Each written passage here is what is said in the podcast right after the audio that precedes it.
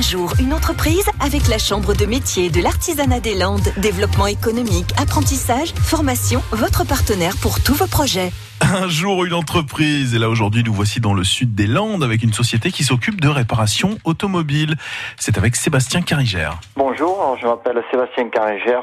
J'ai une carrosserie à Saint-Jean-de-Marraine. Ça s'appelle Carrosserie de Marraine. C'est une création que j'ai fait en 2004. Donc, j'ai commencé tout seul. Et après, on a évolué. Donc, maintenant, on a deux peintres, on a deux tauliers, deux apprentis. Ce qu'on développe le plus, on fait beaucoup de sous-traitance.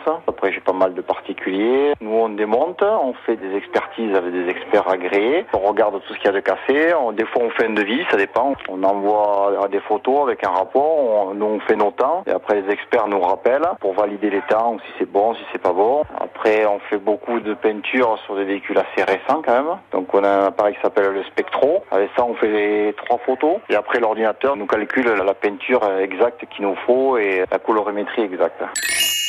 Moi, ce qui me ferait le plus de plaisir dans mon métier, c'est quand on voit un véhicule arriver ben, tout dégradé, tout accidenté, et complètement écrasé, et qu'on refabrique le, véhicule au maximum à l'identique. Ça, c'est ce qui est pour moi qui est le plus passionnant dans mon métier. Même si maintenant on fait moins en moins de gros chocs parce que les pièces sont de plus en plus chères et le métier a beaucoup changé, il faut évoluer avec le temps et voilà.